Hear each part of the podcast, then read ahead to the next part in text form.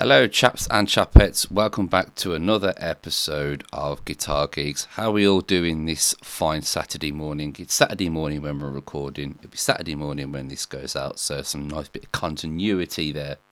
I hope you enjoyed the last episode that we had with uh, Tom Pearson Capermotor. Hopefully, that was a, an episode that went down well. And we have another wonderful gentleman here today, and thankfully, he's not down in the land of Australia where time differences are horrendous, but down from the lovely sort of southlands of England, uh, we have uh, Richard Shaw, who is now with Lick Library and previous Cradle of Filth guitarist. Richard, how are you doing, my friend? I'm doing very well. How are you doing?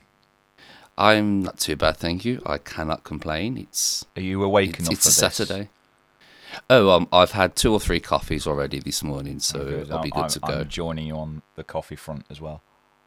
Hopefully, I haven't had enough where it's going to be. Uh, oh, now it's time to go uh, make a dash for it, but I think we'll be okay for an hour and a half.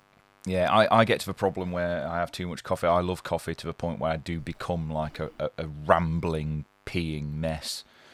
So it's like I, I talk too much and pee too much, and but it's what gets me through.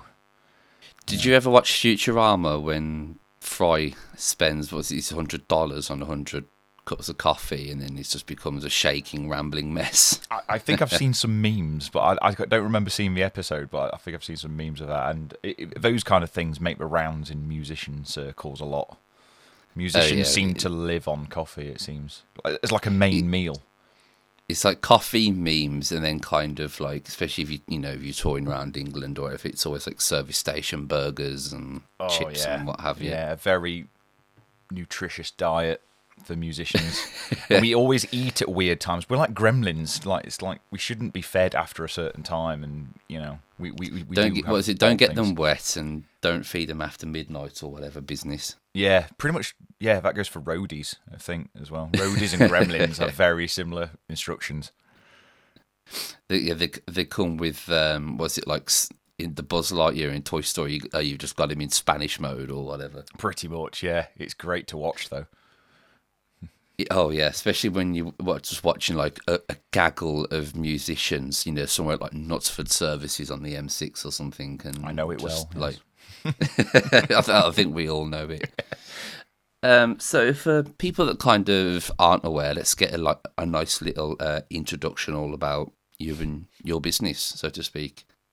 Uh, well, what is there to say? I, I'm a musician.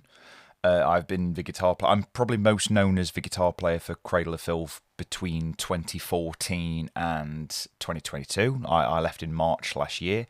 Um, uh, alongside Cradle of Filth, I've been a session guitar player. I did, did the last uh, King 810 tour that they did around UK and Europe uh, back in May last year. Um, I've been a guitar teacher for a very very long time now. Um, teaching in primary secondary schools colleges universities and privately i've played guitar for over 50 musical theatre productions. I'm kind of just a session guy like anybody who needs guitars for anything i hope to get the calls basically. So it's um that's what i've been doing and, and but obviously cradle of filth was kind of the most um kind of m- most famous thing I'm I'm known for, I would say. Yeah, it's, that was that was the uh, the the bread that makes the burger, so to speak, or the, the the the the sum of it all. Um, Yeah. obviously, um, it was it's been very recently that uh, you decided to part ways with Cradle of Filth, and obs- um, I'm sure many people that know you and know of it, you know, have kind of read a lot and listened to podcasts and read articles on it. So we, you know, obviously we don't want to focus on uh, too much negative negativity energy with it. However, um, it's very difficult to also not talk about it as well because oh, of course. it's um I would say kind of you know it, it was a very full on sort of lifestyle working with them and it's what I quite love is the transformation like from kind of you know you could very easily walk past you in Tesco or Morrison's or something like that and then you see Cradle of Filth and it's a kind of like completely different persona change Yeah, it it was weird. Like even during my time in Cradle, it was nice because very, very, very rarely would eh, I be recognised, even at Cradle of Filth gigs. like honestly, it's it it was brilliant in that sense because as as uh, contrary to a lot what people might believe, I've never really cared for the whole fame thing. I just want to play guitar and you know hopefully pay the bills doing it. You know that, that's all I've, I ever wanted. So when I was kind of thrust into the Cradle of Filth thing, it was um, it was kind of odd at first, where people did start to recognise me, um, but but just to juxtapose it, it was hilarious. I remember doing one show in Coventry, I think it was, um, and we just played this blistering, like two hour long set. Absolutely amazing set, and my brother was in the audience, so I just went literally straight after the gig, got the makeup off, got into my civilian clothes, and went out front and I was holding the door open for a lot of people who didn't even say thank you to me. Like as I o- held the door open for them, I was like, "Oh, okay, fair enough. And like, like literally this like front row of girls, like, oh my god, no, and th- th- they were there like just walking past, and it was like, yeah, you've literally just been that far away from me from the gig, had no idea who I was, and that's what. F- quote unquote fame was like in Cradle. It's and and and that's why it was almost like the great a great job for that reason. Like I'd meet so many fans around the world um, who didn't know it was me. They thought I was a roadie, and and it was great. beard and the long like hair. yeah, even on like the- Cradlefield forums and stuff. I'm sure I've said this many times on other podcasts, but when people sum up the, the fame, it was like I met all the members apart from Rich. Rich is a dick. Like he didn't come out and say hello to people, and I would message back going, "Who do you think took the photos?" and then be like, "Oh, I'm so sorry." They'd literally give me because I was hanging out with the band. They would literally give me the the camera, the phone, the camera, whatever, take the pictures, and then they'd go online going, "Yeah, Rich didn't come out. He was a dick. He was the only one I didn't get to meet." I'm there going, you, you, you, "You did. You just didn't know it was me."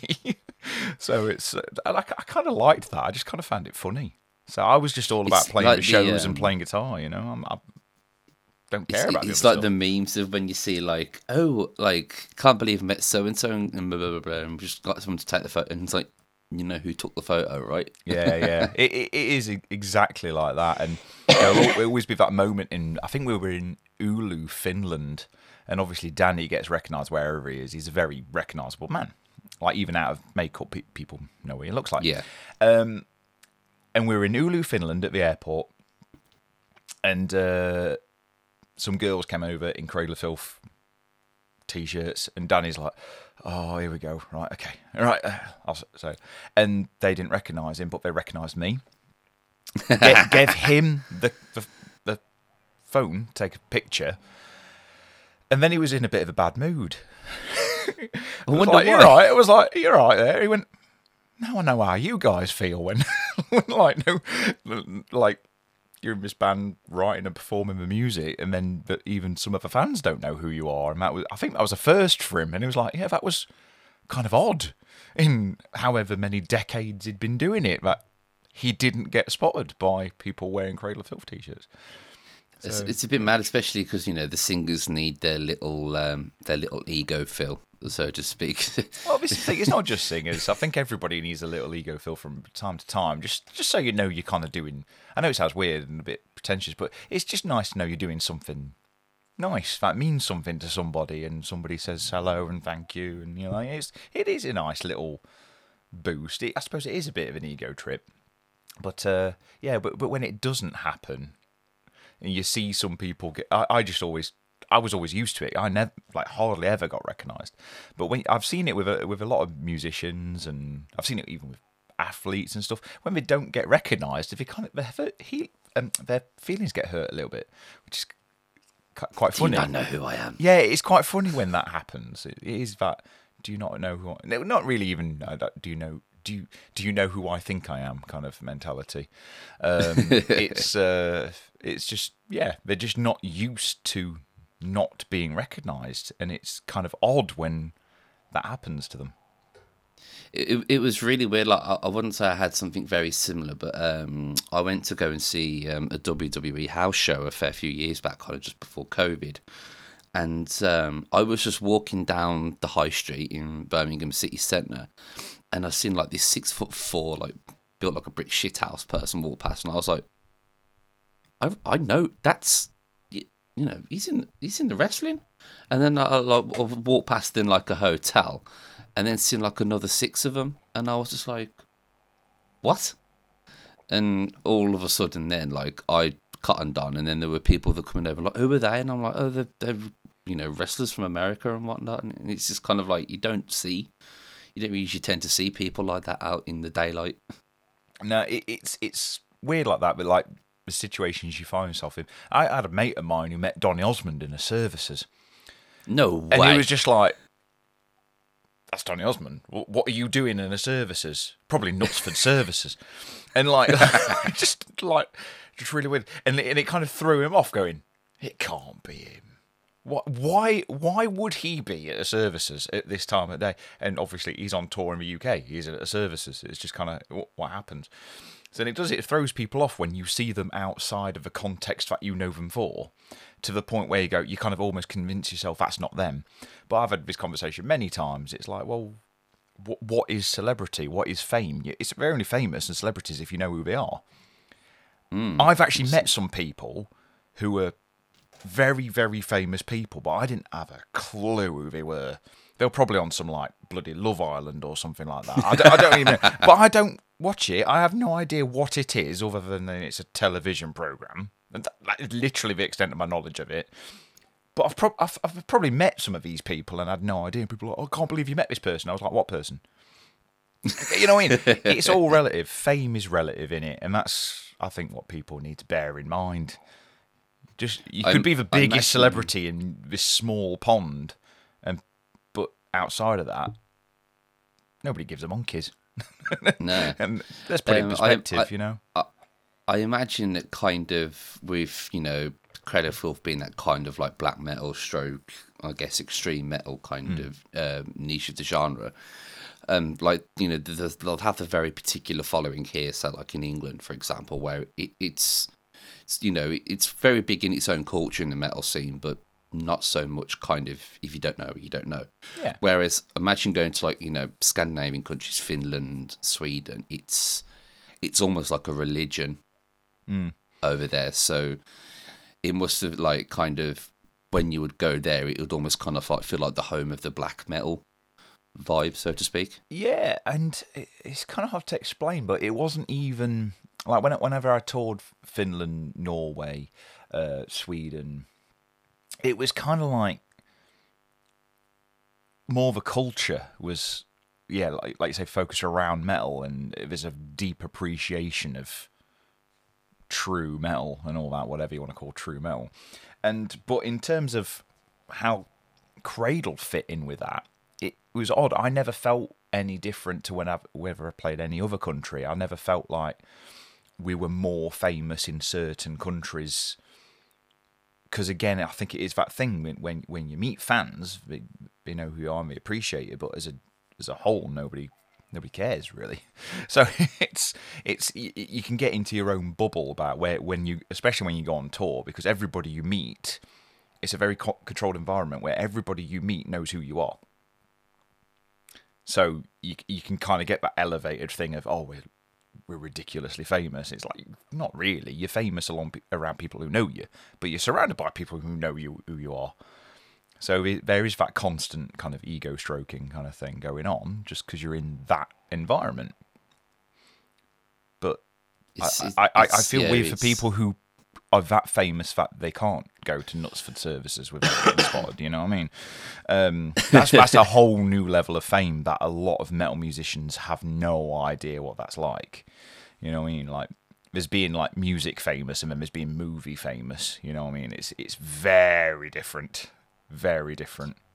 Oh yeah, it, I had to like I wouldn't say you know I when I was gigging, I was mainly kind of like in the tribute scene here in, in England and did some international oh, gigs. Oh, you did you, you, did tribute stuff. Wait, which tribute stuff did you do? Uh, Ramlide, Rammstein tribute. Oh, you did Ramlide. I've seen I you. did. Oh, I, So that's, yeah, that's w- I can't even think where I would have seen you. Yeah, I've seen you. I didn't realise you were a pro. I'm that's cool. See, I see you're famous to me. in kind of. You see what I mean? We're having you. this conversation about fame. I, I, I didn't know it was you, but I've seen you, and you were. Um, I was brilliant. playing with them back in kind of like the early 2010s, um, and then must kind of decided to go my way and go thinking, you know, I want to get myself a proper full time job, and uh, made the biggest mistake of my life of kind of bending it on the head with them. But you know, it is what it is. Um, yeah, I was walking into a pub in Birmingham um, just on like a Saturday afternoon, and someone come up to me and was like, oh, "You're in Ramlide," and I was just like, "Yeah." And he's like, "Oh, I've seen you so many times," and I was just like, "Okay, thanks." I was going to go and sit down and grab myself a burger and a beer. I, I had moments like that. That it was. I can't remember where it was. There was this guy who came up to me. I know it sounds quite stereotypical, but he looked like a Cradle of Filth fan. Like he, he, he had the uh, traditional kind of attire. Yeah, And he came up to me and was like, Are you Richard Shaw? I was like, Yeah. It was like, Oh my God, I'm a huge fan. And as we got talking, I kind of assumed, like wrongly assumed it was Cradle of Filth. And it wasn't. He was like, I don't give a monkey's about you Cradle of Filth. Can't stand the band. You were in Emperor Chung. like the band before I was in Cradle of Filth. And and he was like, Oh, I remember seeing you guys on like Kerrang and Scuzz and I- I saw you at this like little pub in Scunthorpe. And I was like, You were one of the three people who were there. Like like like and he, and he couldn't believe he was meeting me as the guitar player from Emperor Chung. Like not the famous thing that I later went on to do, you know. And it, again, it's all relative. Like there's, That's- there's been so many opportunities where I've met people, and I'm like, you put it on the CV. It's like top of my CV is obviously tour for Wilbur Cradle of Filth, and people are like, "Cool, what's that?" They have no yeah, context of what, like the size of the band uh, of of Filth, and um, so it just goes to show, like, it's not a given that everybody knows you for certain things or even knows you at all, and um, I think that's why, not to sound too pretentious, I like to think that's why I'm still relatively grounded, even during my time with Cradle. You'd say to people, "Oh, I've been on tour. Cool. Where have you been? Oh, I've been around the world. Oh, that sounds exciting. Who with? Oh, a band called Cradle of Filth. Not a clue. Not a clue. Are they, are they known? Yeah, are they a known band? You're like, yeah. And and then obviously you go, have you watched the IT crowd? They're a real band. Like you know, it's, it's that kind of thing. You know, it, and it's. But then you meet some people and they think Cradle of Filth are like one of the biggest bands on the planet, and it's it's all the context of what people perceive as being big Yeah, and successful. You know what I mean? Everyone's kind of got their, like you say, their their own preconceived notions of what um, success and, and fame is, so to speak. Exactly. Even weirdly enough, you, like it's about Ramlide. If I joined Rammstein, dream gig right there. If I'd ever joined Rammstein, and you tell people I've joined a band called Rammstein, in the metal rock and metal community, you, you, oh my god, this is the best thing that could ever happen to anybody. Outside of that, you get people going, "What's that?" Yeah, Oh, oh they assume you're going to be playing to about 50 people down at the Dog and Duck. You know what I mean? Like, because again, there's no context for how, how big this band is if you don't know what it is. it's weird. When I yeah. started my new job, um, like most people have like, I've got lots of Rammstein and music sort of related tattoos, and people are like, oh, you know, what's the tattoos about? And I'll explain, and they they all go, who are they? And I'll say like, you know, German industrial heavy metal band, and they're like, they sing in German, and I was like, yeah, and you listen to that, yeah. And then my my new manager in my new office is like, you've got Rammstein tattoos, and I was just like, are we about to become friends?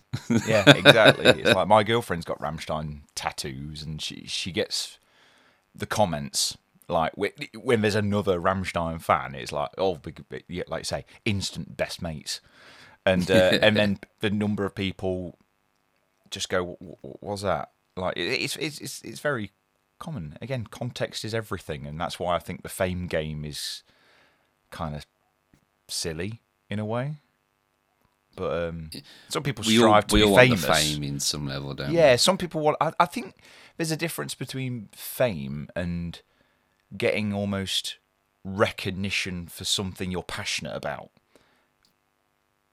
it, it, it's a fine line, but I, I think I always went for I, I would like people to acknowledge like when people say you're a good guitarist, it's like oh thank you very much, but again it's all relative, it's all subjective because some people could love what I do, some people could hate what I do, Yeah. even though I've done nothing different. it's just what I do. um, I th- so I think there is a difference between actively seeking and wanting fame and wanting people to appreciate what you do. Um, and I was always happy with the appreciative kind of side of it. It's like, cool, that's that's fed my ego enough. Uh, any more Yeah. than that, I think I'd be a bit weird. I'd, I'd be very, very imposter syndrome about the whole thing and incredibly British about the whole thing. When anybody you'd meet would go, "Oh my god, you're like my, my all-time favorite guitar player. You're like a god to me," which is odd. Whenever you hear, it, I would be incredibly British and kind of like, "Cool, you too." Like that awkward bit when the, that awkward thing when like somebody gives you your meal in a restaurant. Enjoy, thanks, you too. Oh god, that's kind of how I'd react. like, I just go so awkward and incredibly British about the whole thing that I was like, okay, cool, thanks. yeah, it's like um, you know, you kind kind of enjoy your meals. Like, yeah, you enjoy yours, and you're thinking, why the hell did I just Why say did I say Like, that? You It's like- stupid moron. It's like that moment when you call the teacher mum and you're like, oh no. like that's how I kind of feel in that moment when people like shower you with too much praise. It's like I, that's great. It's really really nice, but yeah, I, I, I kind of don't know how to handle compliments well. There is that imposter syndrome thing in the back of my head going. I'm just a guy who plays guitar and got incredibly lucky. Like there's nothing special about me or anything. It- but but it, it, it's again, it, you could say the same about any of your heroes. Like you say, if if you ever have you ever met the guys in Rammstein? Out of curiosity. Well, yes, yes and no. It's um. So I, I had the opportunity and I went to download in 2016. They did like a, you know like um a Kerrang booth signing, and it was kind of like, okay, do I go in the queue for that, or do I push my way to the front row? And I, I decided to push my way to the front row. So like that kind of opportunity uh, swung me by. But my uncle used to work at East Midlands Airport, and he actually refueled their their plane because they were playing in Pink Oh, Pop right. Festival the next day, Yeah. and um, he managed to like uh, basically get a piece of paper and a pen to them, and managed to get I managed to get some hand signed um, autographs from them, like to Josh from Rammstein, and got their autographs, and Oh, then mint. um, a couple of years ago, uh, I actually won like um, a competition to speak to Richard, the the guitar player, um, on a podcast, and actually got to like have Oh wow. kind of like ten minutes just speaking to him, and I was like, Yeah. because you know he was the reason I picked up playing the guitar, and so like I managed to kind of like um get some recognition off him, and you know said I'd play like a Rammstein stuff. I've I've got like three of your guitars, blah blah blah blah, and um, I made him laugh, like proper laugh, and I was like, I can die happy now. Amazing. I was gonna say, are they the guitars in the background? Uh, I see this yes, in there. Oh, I do like those Yeah. guitars a lot. I really like them. It- If I've got the two burnt models and the platinum silver as well. mint, mint. Um, so, growing up, was music a big thing in your childhood? Like, obviously, the inspiration to then pick up guitar obviously came from somewhere. Yeah, it's, it's kind of odd. Like me and my brother took. Uh, my brother's two years older than me, and we both started guitar lessons like on the same day. Like we had lessons at the same time. And but it, to actually pick up the guitar was something that me and him wanted to do very early on. Um, but it, but at the same time, we never took it seriously. It was just like, oh, wouldn't it be cool to play guitar? This would be nice. And you get a guitar for Christmas, like when you're like seven or whatever. Forget about it. And then it, I got really serious about wanting to play guitar. Um, because I'd always liked music, but it was always music like that my grandparents listened to, so a lot of country and rockabilly stuff. Uh, I mean, like early rock and roll. then from my mum and dad, they had like the seventies pop and rock stuff going into the like early eighties. Uh, and then and then it, it was just the moment when I saw a Metallica video on we had recently got Sky because you know that's a sign of you're doing all right. If we got Sky in the uh, mid '90s, um, and I just remember us putting on like MTV Two on or something, and the video for Until It Sleeps came on. Like the album load had just come out, and I was like, that just looks cool. And I'd already already had an interesting guitar, but that was a, I think that was the first time it was like this is like a my own music instead of just listening to my mum and dad's or my grandparents' music. Yeah. And, and me and my brother were the same, just became diehard Metallica fans. And at that point, it was like, right, can we have a guitar? Can we have a guitar? Can we have a guitar? Then we got a guitar. he played bass, I played guitar, and uh, yeah, there was no looking back really. So I wouldn't say we, we had we came from a musical family or anything like that, but we had mu- music on in the house. Um, but then I found out my uh, my great granddad was like in the Halle Orchestra. But I only found that out like years after I was like, where where, where do we get this interesting music from? And my, my nana just turns around and goes, oh, my dad was in the Halle. I was like, and you only just thought to mention this. That's like a pretty big deal, you know. like, It's, it just mentions it. It's just like you know, oh, I've just left the book on the side in the kitchen. You know, no, he's just yeah, in the yeah. and And like, her brother was a doctor of music and all this kind of stuff. He would even remember people's phone numbers by like bar numbers in scores. And I was like, that's amazing. like, like, he, he, like, yeah, people's phone numbers where it was like, it's this bar in this movement by this composer in this song. And he'd associate a friend with that particular bar in this particular piece, and that's their phone number. It's like, that's pretty mad. That's amazing. And I was like, how many people's phone numbers did you remember? Oh, hundreds. I was like, that's that's the next level. That's next level intelligence right there. I can't remember my girlfriend's phone number. That's really bad. If I ever lose my phone, like that's it. I, I can't call anyone. I, I mean, I've, I've been with my partner for 11 and a half years, and this the first time last week actually had to put in um, like you know what you call it um like first point of calling in emer- emer- Yeah, emergency yeah. contact. That's the Yeah. one. And it's the first time in like say nearly 12 years that I've remembered her number off by heart. And she's always moaned at me. She's like, "You don't know my number. You don't know my number." And it's like, I, I, I don't remember my own number. This is the thing. But I remember my, my landline telephone number when I was about 13. Yeah, same. But I can't remember. and I know my own mobile phone number, but I couldn't tell you anyone else's. It's, it's really, really bad. Like maybe I should work uh, on that. I'm sure it's good for can't, my can't memory remember as that, well. but then you can go, oh, this is a Lydian mode in you know C minor oh, or whatever. oh god, I have this conversation with friends and my girlfriend all the time. It's like my memory is so bad, but when it comes to music, like guitar theory, that that information does not leave. It's really weird. I could pick up a guitar and play a solo that I learned when I was about fourteen, but I can't remember like to put the bin out. Like it's, stuff like that. it's it's stuff like that where you just go. Like my my my memory, my RAM has been filled with stuff that's not very practical, but thankfully I've got some kind of career out of. And kind of thank God, because if I had to remem- retain any more information that was anything else, I think I'd be kind of screwed for work, to be honest with you.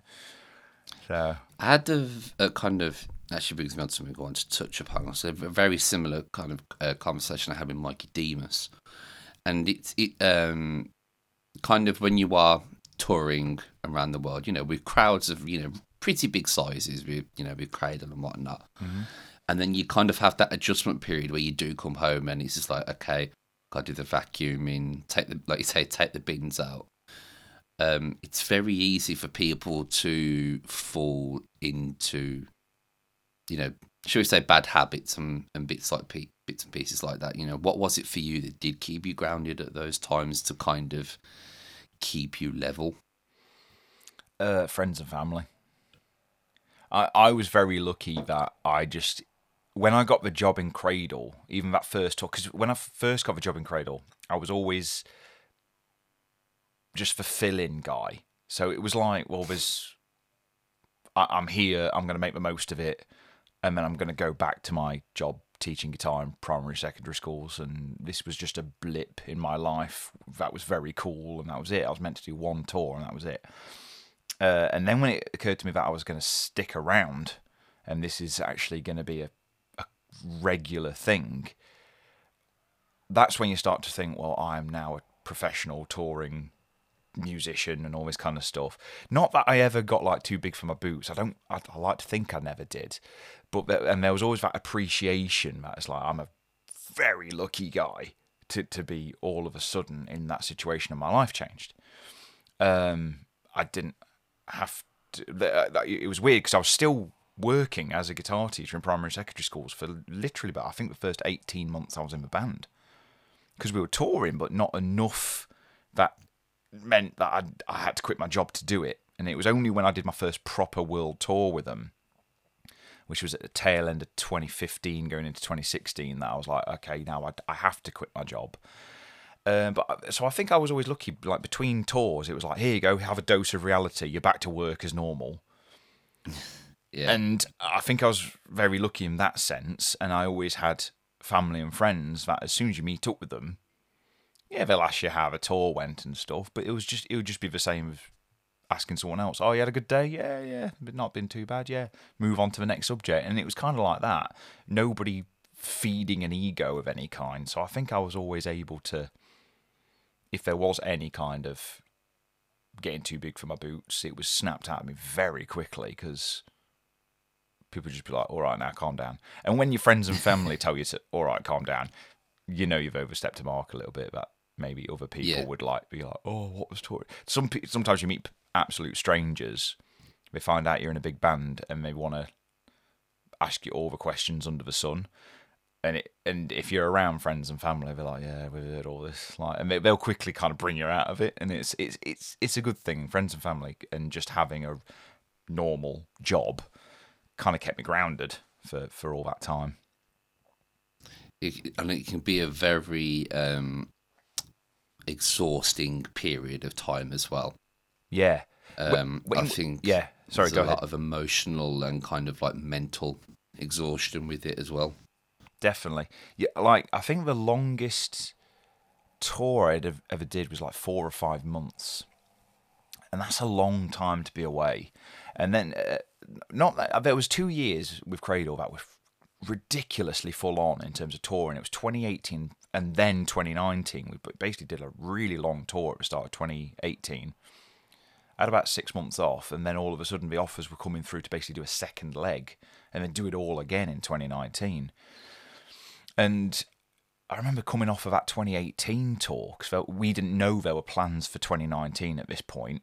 And I remember being in Australia last show of the tour I was about to fly home and go, right, I've got nothing booked in like for six months. This is going to be pretty mad. I literally had about a week off and then I was like, right, I really need to find some work.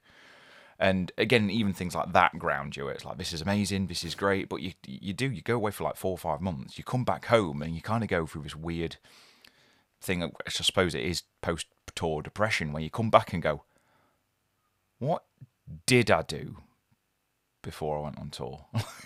like trying to get back into that routine's really weird where you wake up and go, I don't need to try and find the Wi Fi code or I know where backstage is because I'm at home. You know what I mean? I don't need to get off a tour bus and try and find backstage.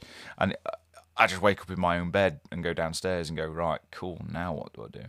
And so there is a weird period where it is easy to kind of sink into this weird depression where you kind of go, well, what do I do now? Because I, I don't really have a reason to get up in the morning. I haven't got anything to do. And then, so that, that's why I would quickly book work in and just make sure as soon as I come back off tour, I'm surrounded by family and friends and stuff, and go, cool, let's let's transition into this pretty quickly. And I know a lot of musicians who really struggle with that transition, like really struggle with it. But I was always looking, give me a day, and I was usually all right um, guitar gear wise, I've like um, you were using I think like you know there was Mesa Boogies uh, one point. Mm-hmm. Um, I think I, I you know seen in various pictures, and then kind of moved to Kemper. I think you moved to like Kemper's for a short while. Yeah, I'm trying to get the looking into them. timeline because when I yeah when I first joined, I'll keep keep this as brief as I can. When I first joined, it was a case of bring your guitars. We'll, we've got a warehouse where we've kind of got stuff left over from either previous guitar players or stuff that they've they've got from somewhere, somebody's endorsement. They've just left it behind. So they gave me the choice of either a Black Star or a Mesa, and we tried the Bl- Black Star at rehearsal and it was good. I like the Black Star stuff, but it wasn't cutting in the same way as the Mesa stuff. So it was like, okay, well, we're going on the Me- Mesa. Use the Black Star as a like a backup. Uh, and we were going for a Rooster 2B12 cab. I don't know if you've heard of Rooster cabs. I'd never heard of them before or since. I've not heard of them. That cab was incredible. It was so good. So we were doing a, I think it was a Mesa dual rectifier into this Mesa 2B12, obviously mic'd up off stage. And that's what I did for that first tour. And we just kind of rent a Mesa if we were doing like festivals and stuff, unless we were able to to get it in the tour bus and sh- travel with it. That's what we did. And then when we did a tour of Russia in October 2014, it was almost like, yeah, good luck even renting a Marshall over there. and obviously you're flying between every show, so it was like, well, what can we do? And that's when the Kemper thing came to our attention.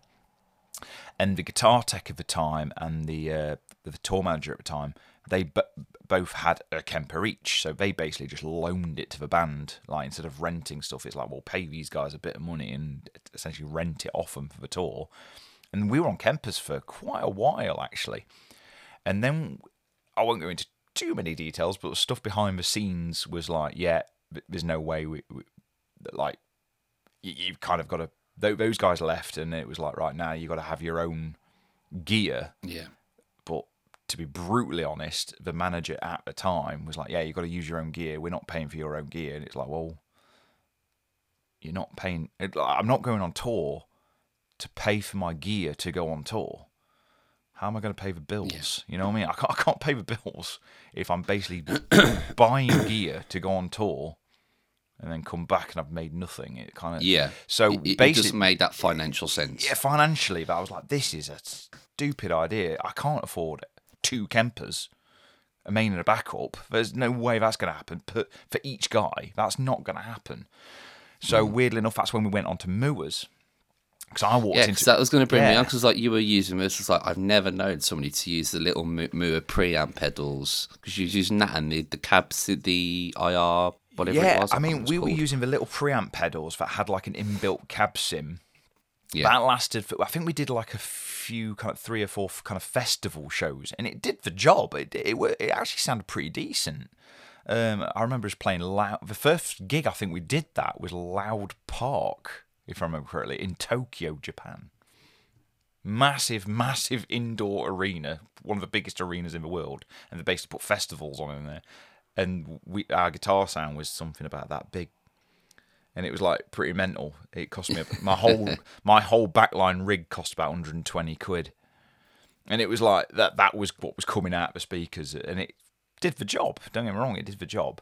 And then off the back of that, we got in touch with people at Mooer. They were very excited that a band like Filth was using their stuff, and they gave us an endorsement, and it was like cool. We could almost take a pick of what preamps and when the the um well I forgot the name of them but the kind of cab sim the radars when the Mooer radars That's it, the came out. radar. Yeah, so we had the preamp, then going into the radar. That made a massive difference because then it was a purpose built kind of cab sim, so it sounded even better. And then we started using a few of their things. They were coming out with like the GE range and the uh, the preamp lives. So I went through kind of a few different Mooer things, and then I, I oh, in to be brutally honest, our, our front of house guy was like, "I've got everything dialed in and it's sounding brilliant. Those guitars just aren't cutting it." says they, they they sound good enough, but they're not like, oh my god. You want people talking about the guitar tone when you walk away from it. When you play festivals with like these massive bands, will be noticeably not have the greatest guitar tone compared to a lot of others. And that's when we went on to Positive Grid. So we tried the Positive Grid stuff, and that that was pretty decent. Uh, I remember Ashok at the time, the other guitar player in Cradle of Filth, he wasn't the biggest fan of it, and it was for some reason he couldn't get enough gain out of it, or there was interference. Apparently, those things we kept having to keep fixing, which I wasn't aware of because I was in a very lucky position to have a guitar tech, and every day be like, yeah, I've got I've got a fix for Positive Grid Bias Mini again. Like it just didn't do well in transport. Yeah. And that is when we got to the final step. I'm trying to make it as quick as I can because we've used a lot of different backline in my eight years with the band. But that's when the Neural DSP Quad Cortex came out. And that was what I used. And I, I know Cradle is still using them. Uh, and again, it was a, a, situation with Cradle's manager where they're like, I'm not buying your backline for you. And I was like, well, you kind of have to because I can't afford this stuff. And you want me to go on tour and I can't afford it right now. It's as simple as that. I've got a family, I've got mortgage, I, can't, I haven't got Yeah. spare cash to buy my backline. So Cradle kind of did agree in the end to go, right, okay, we'll buy these Quad Cortex units like a bulk discount kind of thing from Neural DSP. And they're phenomenal. Yeah, I, I pre-ordered one when they got announced at the NAMM show, and it's been the best purchase I ever made, hands hands down. Yeah, Easy. I, I mean, I still don't own one, to be honest with you. Um, but a lot of my things. So, so I'll backtrack a little bit. So that last tour I did with Cradle was like That's when you did Bloodstock in twenty one. uh, yeah, that's 21 was yeah, t- 21 was like uh, Bloodstock 21 was always like our first show back, if I remember correctly. So that was big stage, main stage Bloodstock, kind of first show um, back from COVID and all this kind of stuff, like kind of easing our way back in after COVID. Then we did like a US tour, and I think it was the US tour was where we first used uh, the Quad Cortex, and it was, there was a noticeable difference um, and they're still using those now. Uh, we did all the kind of live streams with the Quad Cortex, and uh, I think my my last official show with Cradle was the Roundhouse in London. Uh, and yeah, we were using it then, and um, I just thought it just sounds killer. And um, even recently with the, the Lick Library stuff, they've kind of got a, a Quad Cortex that kind of lives there that everybody just plugs into, and they've got every profiled amp you can imagine. And whatever tone we needed for the Lick library stuff they're like yeah we've got that basically. There it is. And you're like this just sounds phenomenal with working with PRS, because you know I know you've done demonstrations where you had like the Archon and things like that. So Mm-hmm. were you uh, running captures of like an Archon, or did you use the because like they've got the pre-built MT15 in there? Is, you know, were you sticking to that sort of thing? That's a very good question because I, I remember when because we uh, I rec- first got the Archon, the original Archon, just in time for Cradle's Cryptoriana album, which was the second album I, I wrote and recorded with the band. So the whole of that album, as far as I was concerned, was entirely PRS. So that that was the Archon is what you hear me using. Yeah, Uh, and I think, I, if memory serves me correctly, I might be wrong, but it was because obviously I'm double tracking the rhythm guitars, and it's just the Archon for both of them, but with different EQs. I think we might have even had like different overdrive pedals in front of them, um, but that was it. So it was just the Archon, and I'm using the PRS SE for all the electric stuff, and I'm using an SE acoustic for the acoustic stuff. So it was all SE stuff for the Yeah. actual guitars, which caused a bit of a stir in the PRS community online with the forums. You can't record a real album with SEs. Why not? They're bloody good guitars. Um, and that's why I did. It sound play for me. Anyway, um, so yeah, so we did to go back. Sorry, I'm I digress, but the reason I mentioned that is because our, we were on the Kempers at the time, so we managed to like get the tone of the album onto the Kempers, and that's what I was using for quite a while. So I did have the, the Archon profile from the actual album sessions for that. Um, in terms of the Neural DSP, the Quad Cortex, I think we just used the presets that were in there, but we kind of tweaked a little bit. So obviously, I was using Archons in the studio. I'm I'm using them live with other bands that I'm playing in. I'm filling in for like cover bands and karaoke bands and all sorts. I was actually using the Archon for that stuff where it was good old heads and cabs again.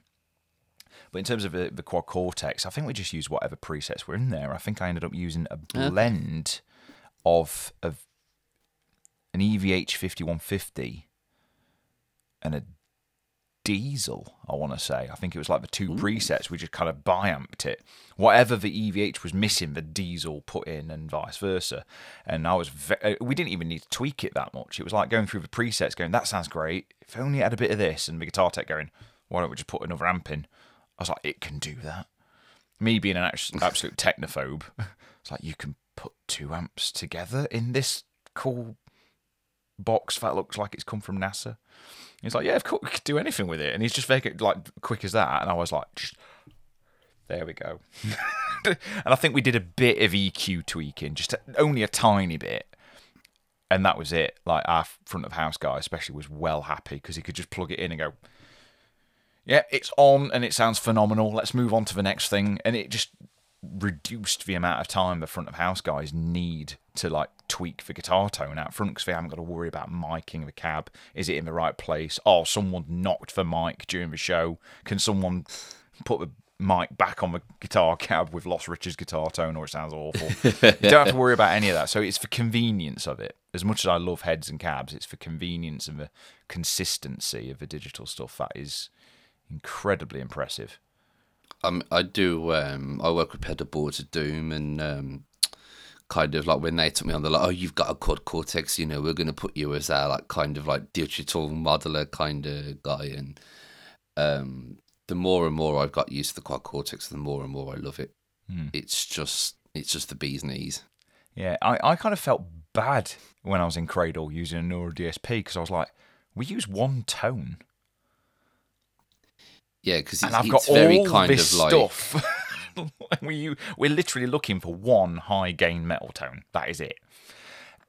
And it, towards the end of my time in Cradle, we did end up like time coding and all that kind of stuff. So it was like even the guitar tech was like, well, we've got quad cortexes, we can just MIDI it up to time code with the backing track. So if there is a guitar solo, we can literally just like uh, so you were kind of, so you, were time coding everything. So you could have nothing on stage, and so you were. So just... we had nothing on stage, even ah, way before okay. time yeah. coding, because there was literally only one tone, and even we got to a point with our guitar techs because we had quite a few guitar techs in, over the time, where it was like there, there weren't even that.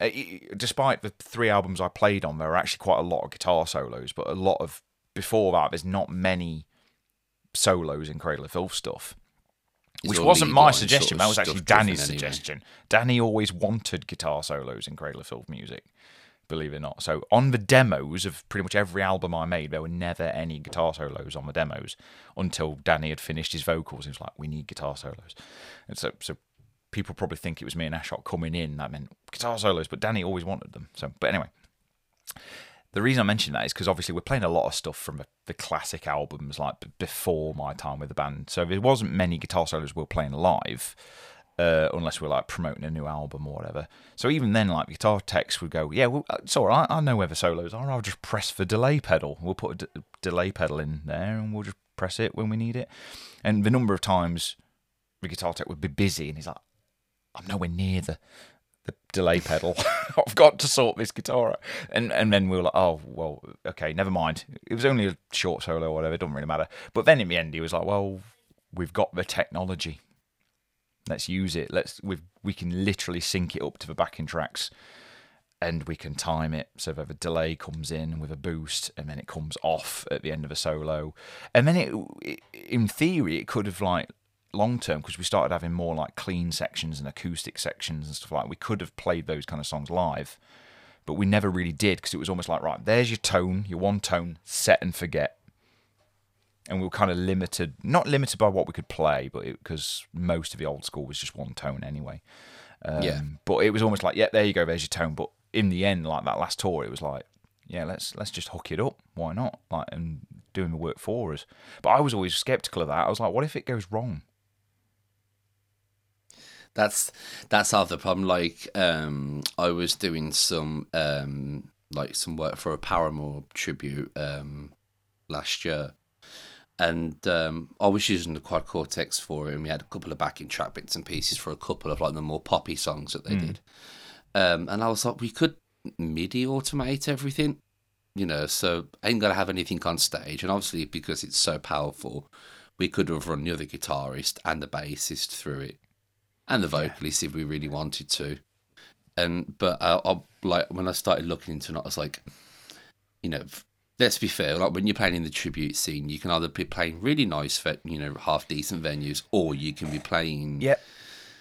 I know, You I know, know, I know it all too well. Yep. The, the Yeah. tribute. I, I don't know if you know, I, w- I was part of five tribute bands at one point. Uh, yeah, So I, I- I know- you did. yeah. I know you did some work with uh, Metallica, uh, Metallica one for I, a while. Ironically, I've never done a Metallica tribute band. Oh, is it even, not? So Even though I've done, I did Ghost. Ghost was the one That I was did. it. Yeah, I did. yeah, I Pope did Pope Stars. Stars. Yeah, so I was in Pope. I was technically the original guitar player for Pope Stars. And that was only meant to be one gig, which turned into okay. I think this is a thing now because because it, it went down so well. So I did Ghost.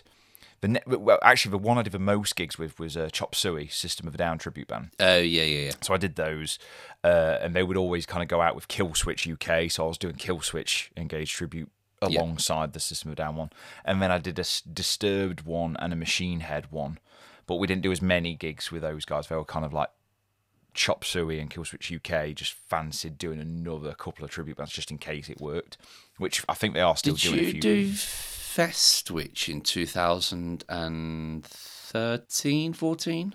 I'm gonna say. I think. 'cause I think Killswitch. I think I can't remember if it was Killswitch were playing that one. They were, but I, do, I got hired by those guys. I won't give away too much, but their guitarists, their, their guitarist had joined a very big band. And I got something like five days' notice. He got the audition and was like, I've got to learn these songs for the audition. We've got a gig on Saturday. And that's when I got a call from the guys going, Can you learn ah, the okay, yeah, yeah. Can you learn the entire System of a Down and Killswitch set by in like five days? I'll give it my best shot, kind of thing. No rehearsal, no nothing. Just plug in, Yeah. try some of a couple of the hardest songs at soundcheck, and then do the show. kind of like two and a half hours of music. There you go. And luckily, it went down well, and I basically technically ended up replacing the guy who went to join a very Yeah. big band. So, um, so that's kind of how that happened. But yeah, I know the tribute scene well. Like you say, you can join, uh, you can um, play a venue that's like this is the greatest monitors in the world. My guitar tone's going to be killer, and then you could plug a quad cortex in and go, this monitoring is horrendous. I'm going to have the worst guitar tone ever. And I suppose that's one of the benefits of a head in a cab. At least you go, well, monitoring sucks, but at least I'm in control of my guitar tone. Yeah. And um, It- it- It's pros and cons. we had one where I was like, okay, like I, I invested in some in-ears, and I was like, okay, I'm gonna try, you know, try and go down the whole in-ear route. So we did a venue. I'm not gonna, I'm not gonna say the venue, and um, the the sound check was was okay. Um, and I was like, you know, I I can deal with this. I can hear everything enough to get, you know, to get by with it. Because obviously, first time experience, I wasn't sure how it was going to be. And um, so then, you know, we went off, we went and got some bits of food, and he took the monitors away off the stage. He's like, "Well, if you're using, if you're all using in ears, we don't need the monitors." And I'm like, "Please don't take them. Please don't take them." Like, and um, I don't know why. I don't know what he did, but then when it came to the gig, it was I just had nothing but white noise for the entire gig, and I literally had to play the gig with kind of one ear out. Our singer, she had, you know, she she had a good set of lungs on her, so she had quite, you know, mm. I could hear her Yeah. over the acoustic drums. But trying to play completely blind was oh, n- not pleasant. I, I've had a lot of stories like that. The one that comes to mind straight away, and this surprises everybody when I've told them this Main Stage Download 2018. Oh, okay. The dream gig that I've wanted to play since I've been playing guitar, you know, Donington and all that, and being a local lad, I'd been to countless downloads. I think I went to every single 2018 is when download. Tool were playing, I think. Was Sorry? Tool playing? That was the Tool. I think, were 2018, headlining. we were on the day that Ozzy was headlining. Oh, so, it- yeah, so it would have yeah. been Ozzy. The Saturday was Guns N' Roses. I can't remember who the Friday was. Sunday was Ozzy.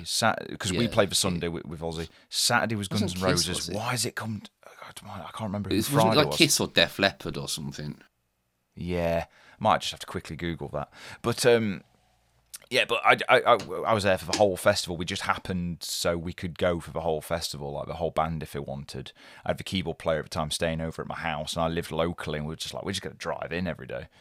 It's like I literally lived at the time twenty minutes Ah, away from Avenged Sevenfold. That was it. Avenged, that was it. Yeah, so it was Avenged, Guns N' Roses, Ozzy, and we were on, we were second on the bill on the main stage, and um, so I'm the local lad who's been to God knows how many downloads. This is the dream gig, and it was an amazing show. It was great, but literally we started the show. We were already five minutes late going on. I don't know why. We had we had a guitar tech who don't get me wrong, he's a phenomenal guitar tech, but it was the only time he worked with us because our regular guitar tech couldn't do it. He was out with another band, so obviously we got a guitar tech wanting to get to know the gear and what we're using, and we started, and we all looked at each other and was like, "What the hell?" Bear in mind, this is like towards the end of a massive tour. All of our in ears are honed in to, to the nth degree. We've done countless festivals going, you know it's going to sound good because we've had the same sound for the whole tour. And apparently it was something like there was a law, that, not a law, but you know, a rule that was like, no, you have to plug into downloads monitor, monitor desk. You can't just rock up with your own unless you're the big headliners. You have just to make things easier. And our monitor guy was like, as soon as we started, he went, ah! None of us had anything in, me, in ears at all apart from I had bass. That was literally the only instrument in my in ears, and we're starting a song that's got lots of blast beats. I kind of need to hear the drum kit. So the biggest stage, I think it is the biggest stage I've played in my life, other than probably main stage Wacken. And it's and it was like, uh, whipped the in ears out, and I was relying on the PA. And I was like, kind of holy hear. crap, who knew that it existed at this level where you've got to rely on the PA to know where you are? And during the blast beats, I literally ran to the to the drummer and put my ear next to his kick drum. And it took uh, three songs. It took three songs for me to get my the mix I wanted. Because obviously, fair enough, the monitor guys there going crap. Sort Dani out. Dani needs to get the best monitor mix ever. Um, because it's it's it's one it's his band. He's the singer. He's going to be fuming if it's not right straight away. So priority order. I'm last on the priority order pretty much. So it took like three songs for me to get somewhat of a mix and i just had to go that that's fine. I can, i've got to get through the gig. Don't worry i've just got to get through the rest of the Yeah. gig. And it was a brilliant gig but it was for about the first song which was i don't know if i'm allowed to swear but gilded something You can Um, swear as much as you want. that was the it, Gilded Cunt was the first song, which isn't the hardest song of theirs to play, but it's it's got some moments where you just really need to be in time. And I literally Yeah. just run to the drum kit and stare at the drummer and pretty much put my ear in his bass drum to be able to hear the blast beats and stuff. And yeah, so that was a quite a scary gig. It's already one of the biggest gigs of my life, if not the biggest gig of my life, and I'm relying on the PA until we got it sorted. Did you go to download in 2016 when Rammstein had played that year? Yes, I would have been. Yes. I can't remember who else played that year off the top of my head. but I was uh, there. I'm. Was it Maiden? Was it the Book of Souls and- tour? I think so. Yeah. Yeah. I think, I think Ozzy. I think Ozzy was doing one as well. I think on the Sunday, but I went for the Rammstein Hmm. gig, and it was when I think just before Babymetal were coming on. There was the most horrific downpour of rain. Oh yeah, I had yes. ever experienced. And after that, the PA just did not work for shit. No, I remember that because I felt for Babymetal. If it was the gig I'm thinking of, I, fe- I, I watched Babymetal going, bloody hell, these are actually really, really good. It's just Yeah, a shame they got really bad sound because of the rain. Yeah, because Yeah. like if you was kind of at the front, it wasn't so bad. But if you know like where the PA booth was, Yeah, yeah. and you had like the second set of speakers, all you heard was crackling Oh, for God. for the rest Yeah. of the festival. It was awful. Yeah, down, downloads, well, download or da- yeah, downpour festival, whatever you want to call it. It's it's not been the most excellent weather at some of those, but I think 2011 was another one. Watching Nightwish, and I couldn't see them because the rain was that heavy. You couldn't see the stage. Ironically, the first time I went to Donington was Ozzfest 2002. And I say hmm. ironically because Cradle played that day, obviously 12 years before I joined the band. And I remember it was a blisteringly hot day. And it was, I was 17 at the time, and I was like the height of nu metal. And it was brilliant because I was that kid at the height of nu metal. I was the perfect age. My first festival, amazing. Cradle went on, and the heavens opened for the whole set, and I literally could not see them for rain. It was that heavy. And as soon as we finished, bright sunshine. Typical. It was typical, and it sounds like I make that up, but anyone who was there probably knows it's like, oh yeah, when Cradle went on, couldn't see them for, for remember, rain, and then it came off, and it was like a beautiful sunny day for the rest of the day. I remember really go- going to uh, Metallica in 2019, and I seen them at the uh, tw- yeah 2019. I seen them at the Etihad, and it was the whole day in Manchester was a lovely sunny day, and then literally kind of five minutes after Metallica come out, it just pissed it down the entire gig. I've seen the footage on YouTube because I had tickets to that gig, but I sold them because Cradle were on tour.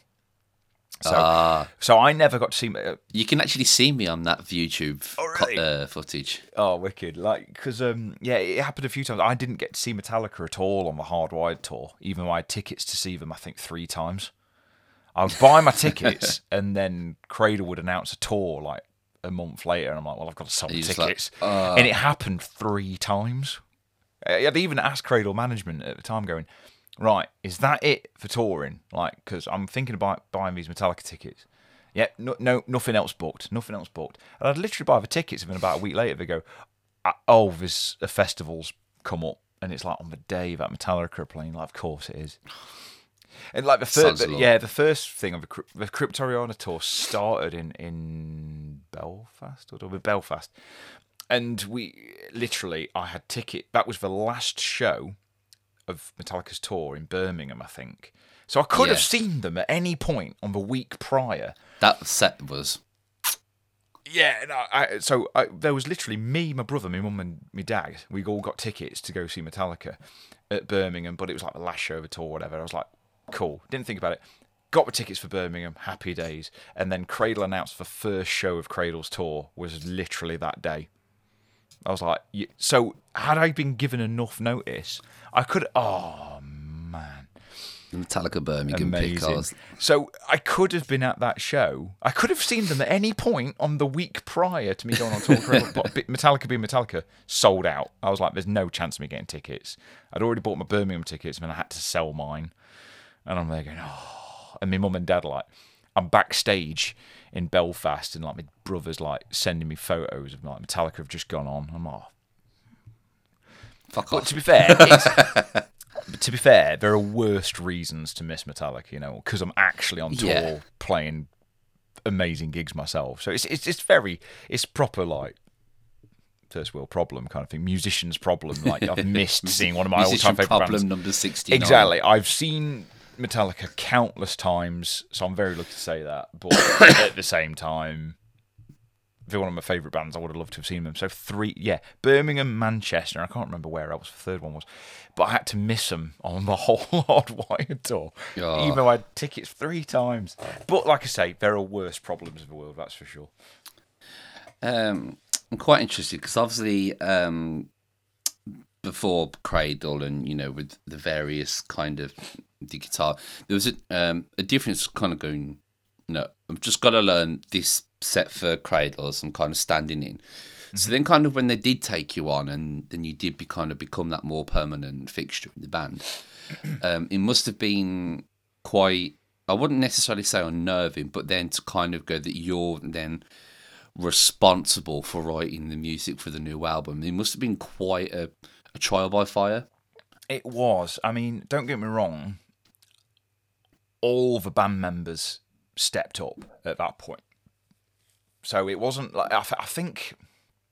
Again, it, sounds pretentious, but Cradle kind of had this weird rebirth when me and Ashok joined the band, which happened to need two guitar players for that tour. But my first day was Ashok's first day, and it was like they just happened to have their two previous guitar players who were very, very well known and well respected in Cradle both of them couldn't do that tour, and both of them didn't come back.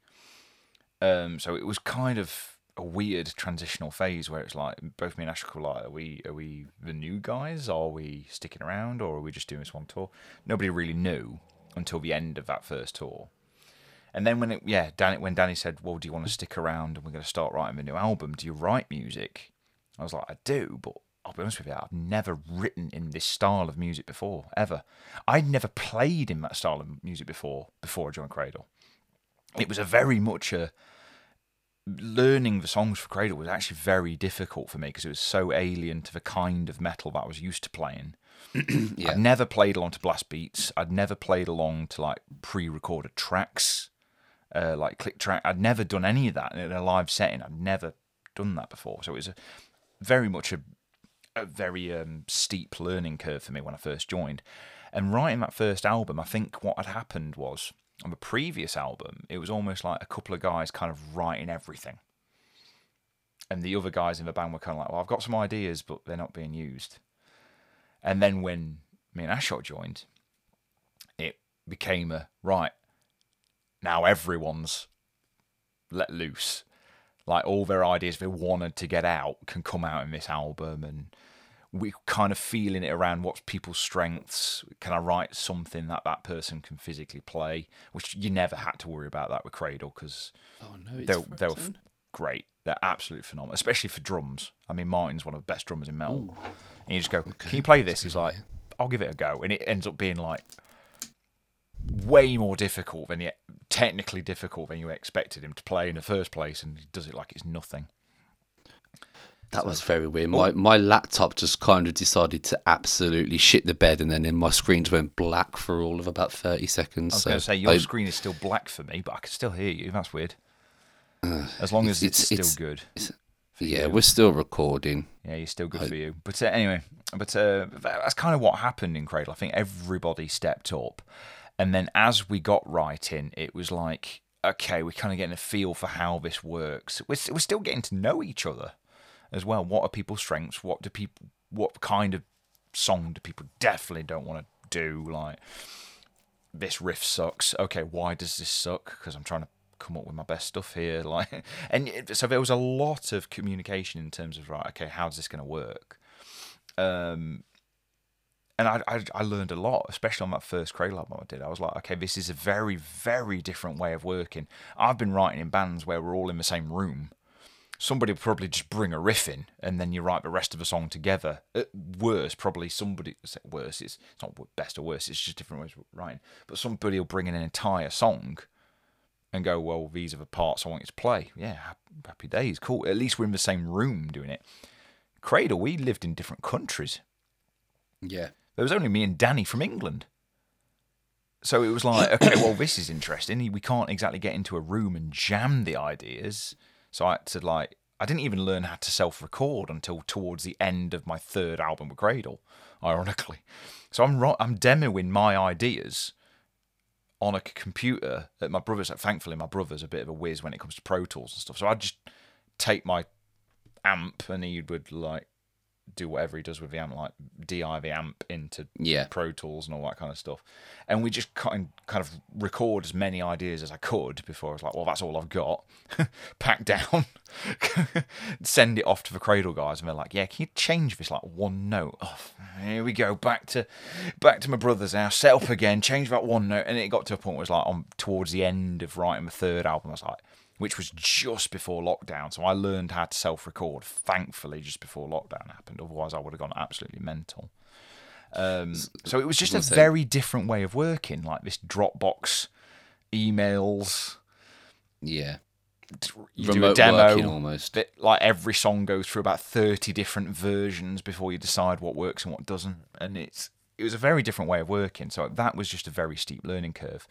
But it's amazing how often I've been writing with other artists, and that's kind of become the norm now, which is kind of odd. I've not actually sat in a room with somebody and written a song with them since Would about you say that's kind of- 2016, which is odd to me. Still weird, but it's good that we have the technology that enables us to do that.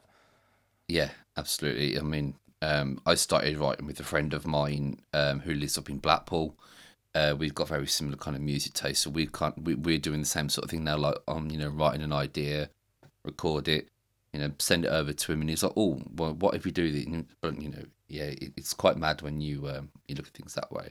Yeah. Would you say that was the biggest thing that you've you've learned as an experience from working with them? Then, I, I learned so much. I'll never ever, even though obviously things towards the end of Cradle was a bit dramatic and, in my Yeah. opinion, kind of unnecessarily so. Again, uh, pretty much the reason why I left.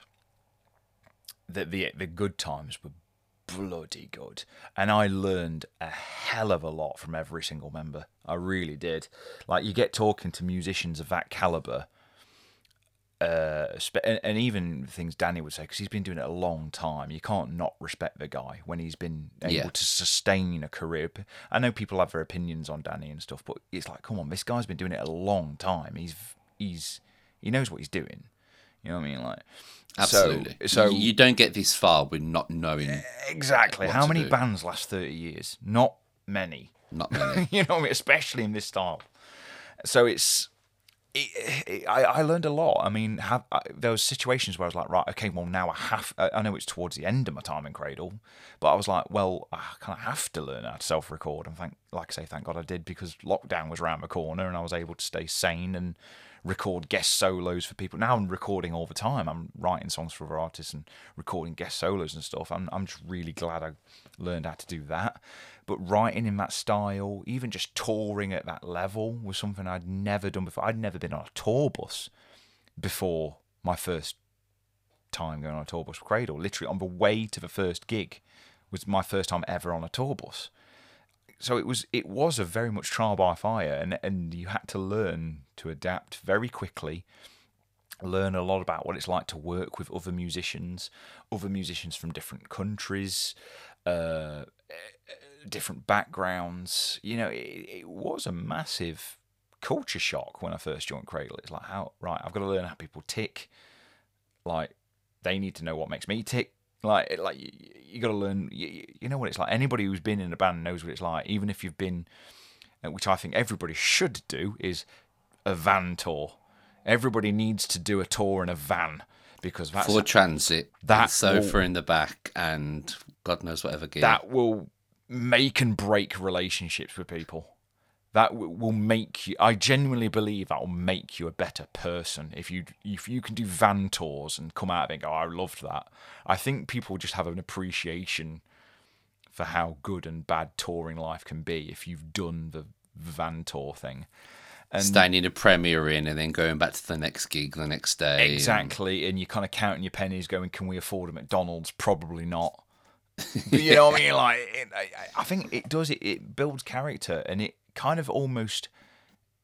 If you're a touring musician, your chops get honed as well. If you're a writing musician, you get you just become better and more comfortable at writing, and I don't know, and that's why I can never like talk negatively about those experiences of Cradle because they weren't negative. I learned a lot, not to sound too triple, but I learned about a lot about myself, about Yeah. what, where are my personal boundaries, what what what do I want to do as a musician, what do I want to be as a person.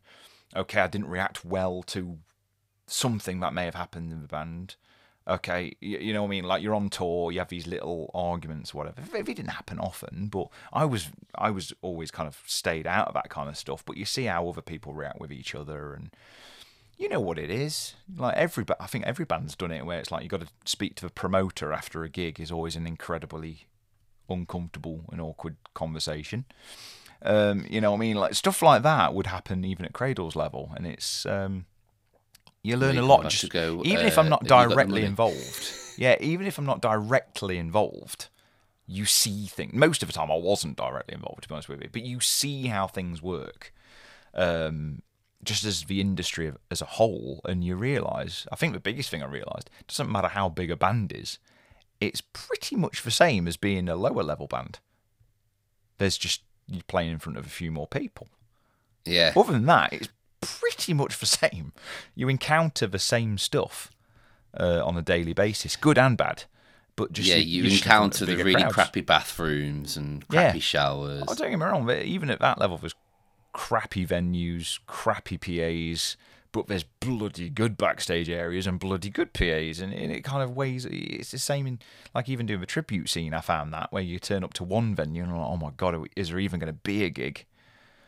And then you turn up the next day and it's like the best day of a tour, and you're like, it's dealing with that on a daily basis. Like, there's not much consistency to being a touring musician, in my experience.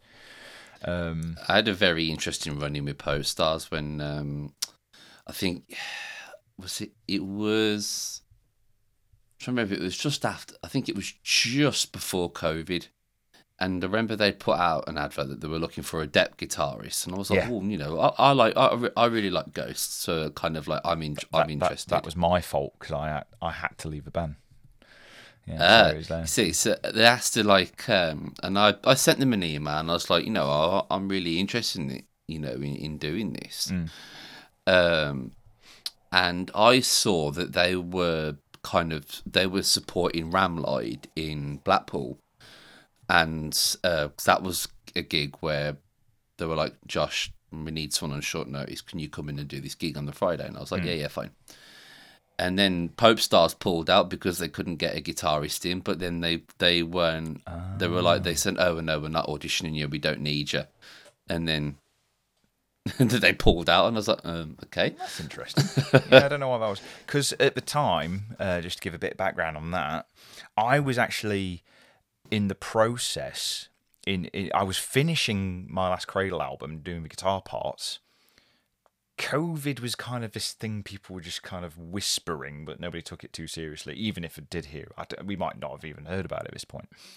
This was like February, March me and my partner had made the decision to move to Kent, so I knew I'd probably have to leave the band anyway. What with them being like a Nottingham based band, Yeah, um, and plus because we were going to move down because my partner was expecting our first child, so we were like, well, and I'm meant to be going on tour with Cradle anyway, so it's like I can't do the gigs with with Pope Stars, and then COVID came and knocked those touring plans on its head anyway. I obviously I still moved down to Kent. We were still expecting our child, but it was like a case of there's no touring. There's no touring work.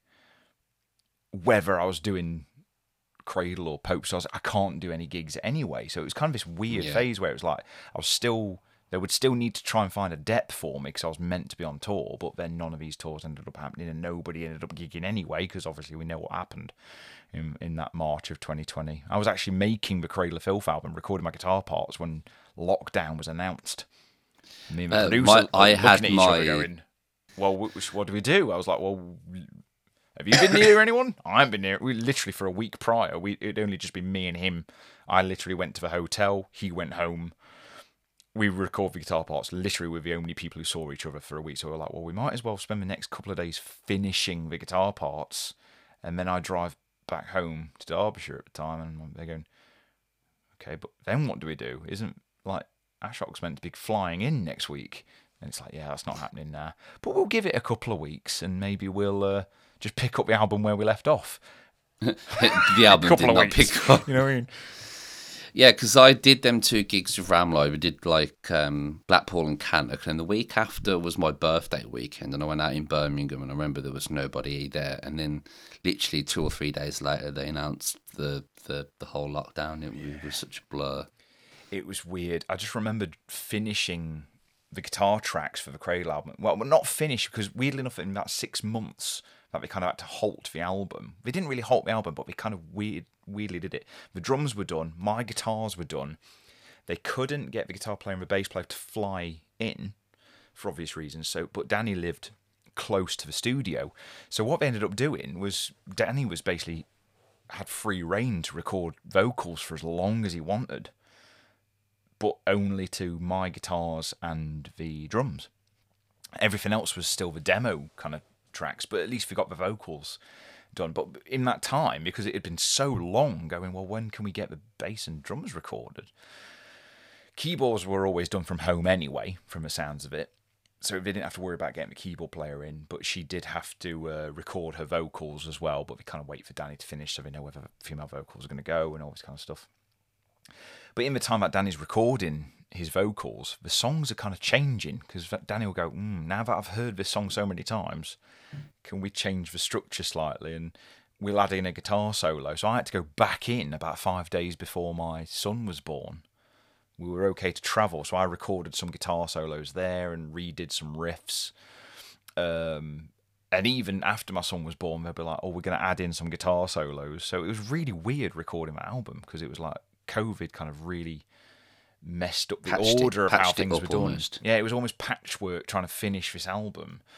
Uh, even guitar, some of the guitar solos, they just went, "Yeah, we're adding some guitar solos, but don't worry, you can self-record from home." So some of those solos were recorded in this room. Uh, that made the album, which again, that was another experience. I thought I, I like, so I had to learn very quickly how to record and edit a pro level guitar solo and then send it off to the producer and like all that kind of stuff. But thankfully, I'd done like a few guest solos at that point anyway. But I was like, pressure was on because I haven't got a producer who's sat there editing it in real time and he knows he knows what he's doing. I'm kind of just. Hodgepodge. Yeah, worst case scenario, probably watch a YouTube tutorial, and that's my training on how to do it. But thankfully, it turned out okay. So it was just a weird process making that album. It wasn't a bad process, just odd, and that was COVID's fault. We couldn't streamline the process as much as we did on the previous two albums. It's not like one guy finishes his parts and then the other guy flies in like the following week, and we we just had to. What do, we do? Who knows? Ma- make it work however like kind yeah, of we methods exactly. best. We still got the album done, and I'm super proud of that album. But it was just a very weird way to do it through no one's fault. We just had to do it in a very, what can we do? Let's make the most of it kind of way. And we ended up with a really good album at the end of it. But yeah, just really odd way of doing things to the point where it's like, I don't know. For six months, I'd heard a half finished album going, is this album going to be any good? Because I've been used to only half the album has been technically recorded, half the instruments been recorded. I don't even know if these songs are going to be any good by the end of it because I don't know what the other guys are playing yet. yeah, it's the- the I don't know what the vocals are going to be. I didn't hear any almost. vocal takes until the album was nearly released. I didn't even he- I didn't hear even hear any vocal demos on that album. So it was because the vocals kept being changed because Dani had the time that he never really got. He got. I think he was loving it. He's like, I've got six months to work on my vocals before we can get anybody else to record any other parts. So, so the songs kept evolving because Dani had the time to change his vocal patterns and even change his lyrics and stuff. So it was just an odd album, just an odd time. Oh, the whole time was just completely odd anyway.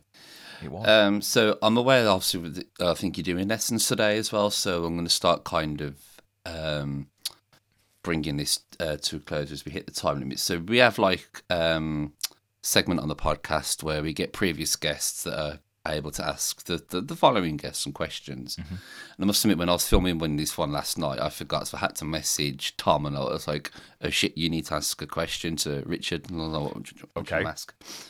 And um, Tom wanted to know about do you, do you have any kind of pre and post gig rituals? Like, you know, some people might, you know, let's say before every gig, they'll have a shot of tequila or, you know, something like that. You know, would you have your kind of something that you always did um, before every gig and after every gig? no. That- in, No, simple in, as. in in I'd I'd never really had anything. It, it- depending on the gig, depending on who I'm gigging with, and I might go over certain songs, like just kind of go. I just need to triple check that part, try and get that a little bit tighter. Just get the rhythm in my head. I remember there was like one King Eight, literally the first King Eight Ten gig when I filled in for those guys. I got to rehearsals. We tried the song through, and they're like, "Why didn't you play that bit?" I was like, "What do you mean? Why didn't I play that bit? There's no guitar on that bit on the record." So I just thought I wouldn't play anything. And we're like, "Oh, live? No, the guitar plays along with it." And it was this super syncopated, almost djenty part, and I was like, "Oh Christ!" Now I've got to get that. So even before the first gig, I'm there going, listening to the record, just going, I've got to get that rhythm in my head before I go on. It's like a 16 bar thing when nothing repeats within those 16 bars. You just figure, oh bloody hell, right, okay. So there, are moments like that, even with some of the cover bands I've done, where I've just like just probably just listened to a section just to check that I really know it. But in terms of a thing I do every single gig, not not really. With with Cradle, the only thing we would do before we go on, we always made sure, and it was a very British thing to do. We'd always shake hands and say, "Good show." We wouldn't do the American thing if everyone gets in a huddle and like, "Go, yeah, go team." It was just like, "Good show," and then you go on stage, and that was it. That was the only thing we would have to make sure we do. Just shake hands, cool. Let's do the gig. kind of Yeah. thing. But p- me personally, no quintessentially rituals. British. It is. It's like, uh, tally ho, chaps. Have a good one, fellows. You know? Make sure you have it. some tea and scones. Exactly. That, but, but before and after the show, in Cradle, it was more of a case of just make sure I've kind of stretched the neck out. To be honest with you, obviously a lot of head banging. My body takes a bit of a toll during those shows. So me and the bass player kind of, re- especially with religiously, like you get the makeup on and everything. Like before the, you get the makeup on and the thing, the, the garb, you'd kind of just sit there and go, okay, let's just make sure the neck's doing what it's meant to be doing. Stretch the back out, stretch out what I feel like I need to stretch out but kind of relaxed with it. And then about half an hour before the show, I'm like, cool, get the makeup on, get the clothes on, and then just do it. I I, I didn't like to like sit around in the garb for too long Yeah. before going on stage. Usually half an hour before we're on stage, I'd be like, okay, now I'll do it really quick. Gone, boom, done. But no, no rituals really other than that. But that was very cradle specific, I suppose. Ah, that's, that's quite interesting. Like I remember, like, I used to do like kind of like the Mine Hurts Brent style makeup, where you know, like kind of black around the eyes and red, and it's just Yeah, like yeah, yeah. I, I personally like. I would want to kind of get like as soon as we'd done sound check, I would go, I would go eat bits and pieces, and then like I would want to be ready like at least an hour beforehand, so I can kind of get myself mentally prepared. That was my- Yeah, I think I was always quite lucky because uh, maybe because I've been playing pubs and clubs since I was about 13 years old. You, you, in my experience, when you play pubs and clubs, I don't know if you- I'm sure you've had this gigs. It's like cool if you sound check, yeah, because you're on in five. Great. Yeah, yeah, if yeah, you were lucky enough to get a sound check, you know what I mean? So I think I'm just used to check. that. You almost have to be mentally ready to go at any time. It's like, oh, Mm. oh, I'm starving, but no time for that. Right, okay, let's just do the gig, and then I'll try and find a kebabery later. Um, like, so during the gig, I'm thinking about kebabs. I don't know, but you know, but even at cradle level, I was just like, no, I don't, I don't like that kind of waiting around. If anything, the waiting around, ready to go on thing would actually make me more nervous. yeah, So I would rather get ready pretty much relatively late. Like but everyone's ready to go, and I'm still like this, going right. I think I'll start getting my uh, makeup on there, and I just whack it on as quick as I could. And it's especially in Cradle, it's almost like putting the makeup on became part of the transition period, like mentally getting ready for the gig. yeah, Whereas in every other band I played on, other than like Pope Stars, obviously you got to get the garb on and everything. That kind of was the same thing. Getting the mask Yeah. on and the costume kind of gets you mentally ready for the gig. Every other band I've played in, oh, same for King. King, I had to wear the mask and everything, so that was part of it. But every Yeah. other band I've played in, where it's just like get up in whatever clothes I'm on, you, I think I got comfortable just going cool. let's go. I've got a job to do, kind of clock on, kind of thing. Yeah. Yeah. Um, my missus, she was kind of like a big Cradle of, Cradle of Filth fan when she was growing up, you know, through like the teenage angsty years and bits and pieces like that. So, Mm-hmm. Weren't we all? ironically, you know, she, yeah, yeah, definitely. And um, it was going to be a question I was going to touch on anyway, but she was asking about um, kind of your personal influences that you've pulled from. Obviously, we've spoken about Metallica, um, kind of, you know, obviously being one influence, but I'm sure there's there's many, many more. Metallica were my biggest kind of metal influence, but th- th- there's countless bands in loads of genres. Because it's almost like uh, influences as a songwriter. Like when, when I'm when I was writing for Cradle, there was lots of different. Yes, a lot of metal bands that I kind of almost cherry pick my favorite bits from all my favorite metal bands and kind of dilute them into Cradle's music. But even like there's some country stuff and some funk stuff that weirdly enough made it into Cradle stuff and um, that seems to be quite cleverly disguised. But like some of the songs I wrote, it's like it started out as a country song, and somehow I turned it into a Cradle of Filth song. So it's like it depends. Uh, I think I've always been quite lucky, and sometimes it sounds very pretentious when people say this, but it's kind of true in my case, where it was like I think I was always really lucky that I just li- I always listened to a lot of styles of music. I just happened to gravitate to probably rock and metal more, but there was always loads of genres on the periphery that I was always listening to as well, and that stuff always kind of just like kind of leaked into my guitar playing, and you'd learn something in a country lick and go, "Cool, I can technically turn that into a black metal riff," which is what happened with one Cradle of Filth song, Yeah. and that weirdly enough became a single, and I'm there going, "Okay." This thing that started out as a country picking exercise has now turned into the lead single off the album. It's kind of that was kind of weird me kind of going, this will never turn into a Cradle of Filth song, but I'll record it and see what we think. The, the rest of the band liked it, and then it came became the single, and I'm there going, I kind of wrote that as a joke, like, thinking there's There no way thing going to like this riff, um, and, and they apparently it, the so intro to Sweet Child of Mine was was wrote as a joke. Like that was just like a warm up exercise, and then ended up being like um, obviously their, their biggest song. Yeah, I, I I think that was for law, but I think S- Slash came out recently and said, yeah, that was never a thing. I don't know who started that, but uh, that was Yeah, never a thing. So, so I don't know. I don't know if that's just Slash downplaying it or kind of trying to take it more seriously than what it. I don't know. But apparently he said, yeah, it was never written as a joke. But I think other members of Guns N' Roses seem to think it was. so I think that's what, probably where it stemmed from. So I don't know. Probably. But, but, Um, but any idea can come from anywhere. I, I think that's Oh, why yeah. I think it's hilarious. I mean, I- I'd love to sit down with the guys from Rammstein and go, "How did you come up with certain things? Where does the idea come from? Not only musically but visually." Because that's mad. Like, obviously, even in a music video point of view for Rammstein, especially where you go, whose idea was it to do that? like, I'd love to see. Well, down with them. I know through predominantly through the Mutter, especially the Mutter album, that Richard was very heavenly. Um, I think he did the majority of the writing for that whole album. Um, and I, I know that kind of if you listen to his, he's got the side project Emigrate. You can kind of hear the phases of. You can tell he was writing Rammstein and Emigrate at the same time because there's very riffs that are very similar. Um, there's one's Emigrate song War, which is using the, exactly the same intro as Deutschland. It's just the, the, Oh, just, really? the, just move them around ever so slightly, and it's just like uh, you can see sort of the kind of the brain of of thought that he was in at that time. to be fair, I do need to listen to the Emigrate stuff because I am a big Rammstein fan, and so is my missus. But for some reason, I never thought to really listen to the Emigrate stuff. But I've, a lot of people rate it quite highly, actually. So I've, Well, I've got I'll like have to check it out.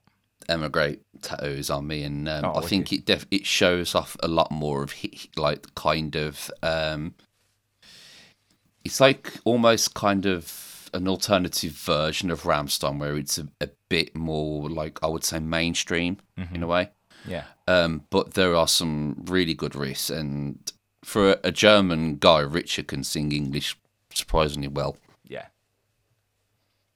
Yeah. I'll have to check it out. Th- i- i- This happens in loads of conversations I have with people where I'm like, "Oh yeah."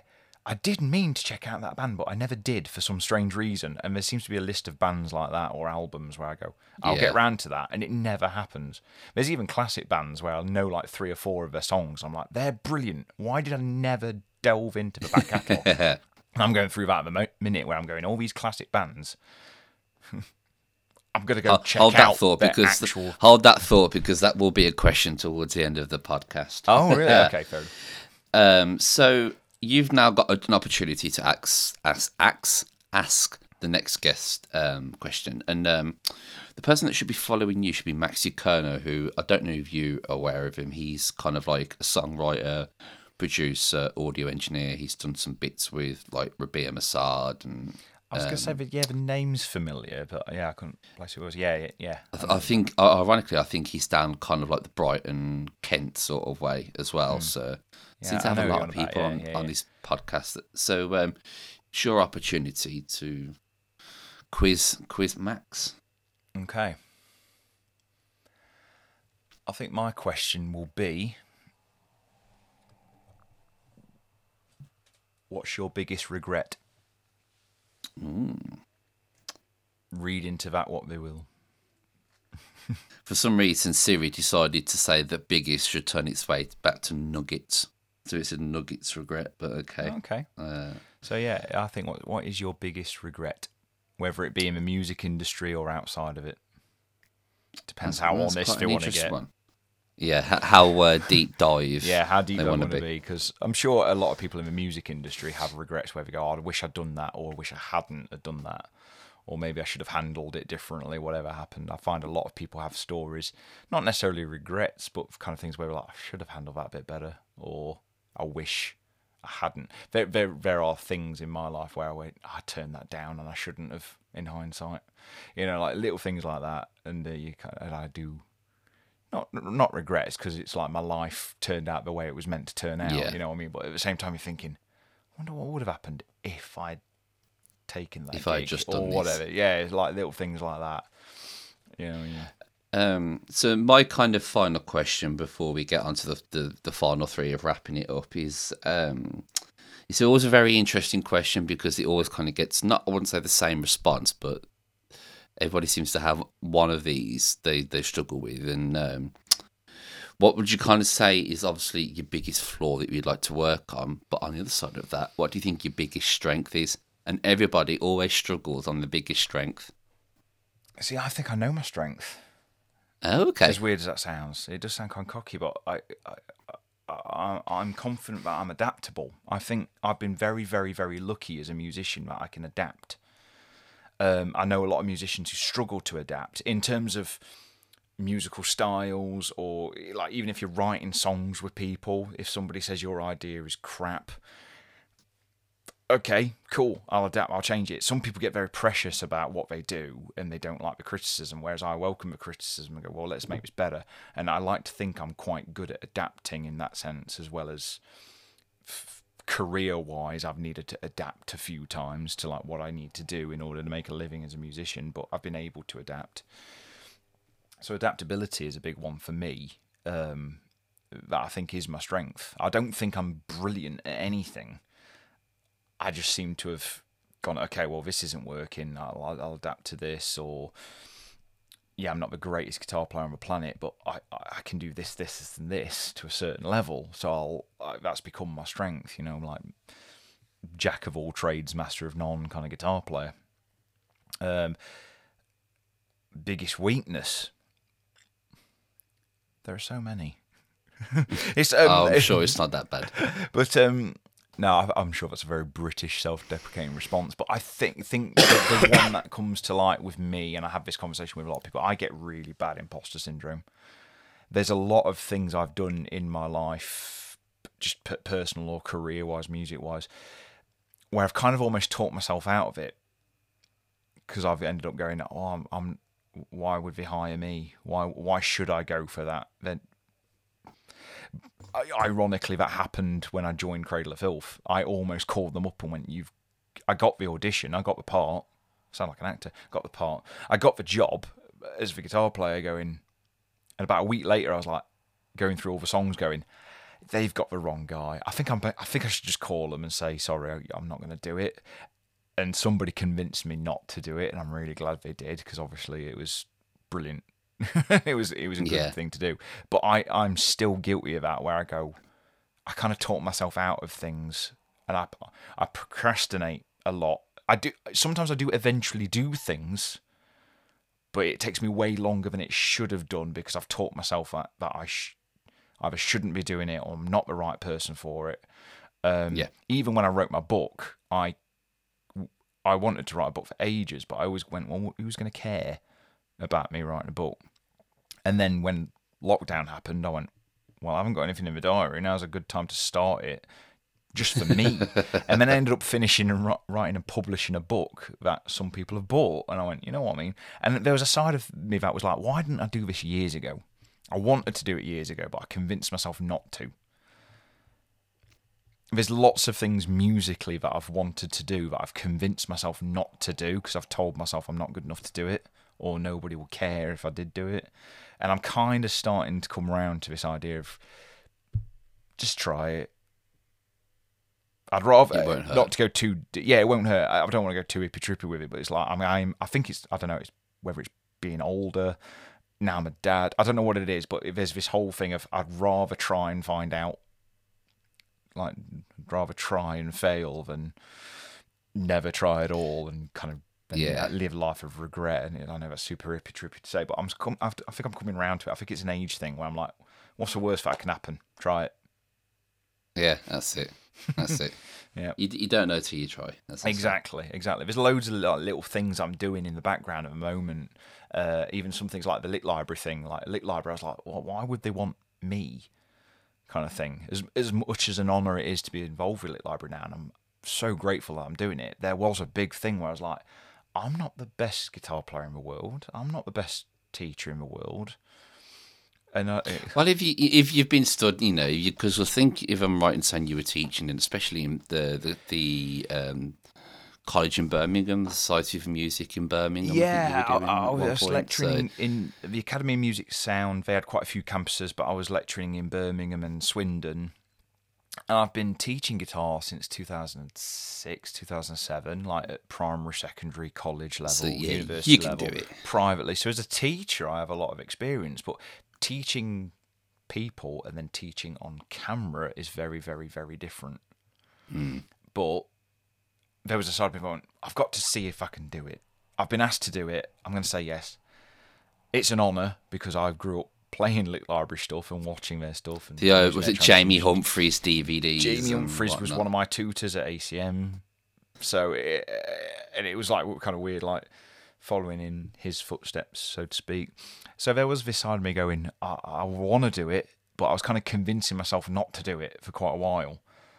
I was like, because they've got other people who are better at this than I am, but they want me. and then we're like, they looked at my CV and they were just like, you're kind of perfect for it. But I'm still going, but am I though? Really? Yeah, exactly. Like you know, and, and I'm starting to. I think with age, I'm starting to go. I need to. I need to switch that side of my brain off and just say hell with it. Let what's the worst that can happen? It. It's crap, As- and move on. You know what I mean? Like As I say, rather stick it in the try. fuck it bucket. Exactly. And there have been a few moments, and you talk to a lot of even successful businessmen who are like, yeah, I had about a thousand failures before I became known for the one thing that made me super successful. And I suppose there's varies that mindset as well, where it's like, "Eh, what's the worst that can happen? So Yeah. that didn't work, move on to the next thing. There we go. Makes for a There very varied life, I think. definitely, definitely. So I think is it two o'clock? I think you said you got your, your Yeah, that's my one first one, so lessons. yeah, so we'll so we're going to crack on. Um, so we'll get to the part of the podcast where we ask the guests the same three questions on Mm-hmm. every podcast for a nice bit of con- continuity. Okay. So, uh, firstly, I would like to ask you: You're on a desert island. You've got one gu- guitar, one pedal, one amp, no budget. What are you taking with you? Can I cheat and say quad cortex? The thing is, like, this happened on the very first episode, and someone was like, "Can I take a Kemper?" And like, I said, "Yeah, sure, why not?" So now I have to commit to every time someone says, Mm. So there's like, a side of me yeah. going just for convenience and to vary it a quad cortex, but I would I would I don't know amp wise that's really interesting because there's so many great amps. There's a side of me that's just like I just want a good old classic Fender Twin or something like Yeah. that. You know what I mean? Like still the best clean sound you could probably ever get. Um, guitar, it's gonna have to be one of my PRSs, but I don't know which one. Probably this one. Th- This is the go-to. My 1993 Custom 24. This this has got a certain magic to it that any even people who don't like PRS pick up that guitar and go, "Oh my god, that's amazing," which they don't usually say about my other guitars. And but because, like I say, for- I love PRS. I think it's well documented how much I love PRS. I love all guitars. I just happen to really like PRS. Uh, people who don't like PRS try my other guitars and go, "Eh, it's really good, yeah, yeah." But then they try that one one. of the and only guitars I've never played. I've Yeah, never really. picked up a PRS and played one. I think a lot of get, people get put off by the price, especially now. PRS, get- like the, the the kind of core range stuff, is getting really pricey. But you could say that about many, many guitar manufacturers. I think. So I actually. I think by the end of the year, I may own one, and it'll be the Silver Sky SE. I think that's the. I I've- am I've- I'm of. very fortunate to say I do have a Silver Sky and a Silver Sky SE, and that SE is phenomenal. It really is. I was shocked how good it was for the money. It's amazing. Uh, don't tempt me. Yeah, I I, so next time we speak, you'll have a Silver Sky. SE. Definitely. Um, Um, next up is um, what are you listening to at the moment on your current streaming platform? Ooh, I don't know what. I'm going through a big film music thing again. I go through phases where I, I basically deep dive into a lot of Styles music. I mean, I'm a huge Alter Bridge fan, and they released an album in October, so I keep going back to the new Alter Bridge. The new Katatonia album's not long come out, so I've been listening to the new Katatonia a little bit. Um, I keep going back to the classic bands that I keep, just keep going back to, like my little safety net, the the Metallicas, the Coheed and Cambrias, the Alter Bridges, the Dream Theaters of the world, like let's Queen, Beatles. Um, Yeah. like because I'm, I'm I'm big into my prog and power pop and all that kind of stuff, and so I keep digging those bands out, like the Jellyfishes of the world and all that kind Porcupine of stuff. Porcupine tree. Porcupine Tree, Pink Floyd, all the all the classic kind of prog stuff and the poppier stuff. Um, it keeps coming out the, the Jeff Buckleys of the world and all this kind of stuff as well keeps popping up. But right at the moment, there's a lot of Danny Elfman, Hans Zimmer, and John Williams going on in, in, in my household. Great, great trio. So yeah, so the, the, the kind of holy trinity of film composers for me. I keep coming back to them. Like pretty much anything they've done, I think is just genius. Um, so that, Everything that- they do touches is just turns to gold. yeah, exactly. And um, like I can't pinpoint any particular score where I go, that's my favourite of theirs. It's just everything they do is just brilliant. But I like this one. But I also like this one. Yeah, exactly. Like eh, eh, that's the problem I get when people go, "What's your favourite Danny Elfman score?" I always go Edward Scissorhands, and then I go, "But there's Beetlejuice." Yeah. But there's and, and, and like I keep changing my mind what my favourite stuff of theirs is those kind of worlds. But there's so many great film composers. But they, I keep coming back to those three. They're very very influential on just me in general. To be honest with you. Uh, and and and and lastly, so again, as I know time is a pressing issue, uh, right, where can- can can people move it back a find more and more about you?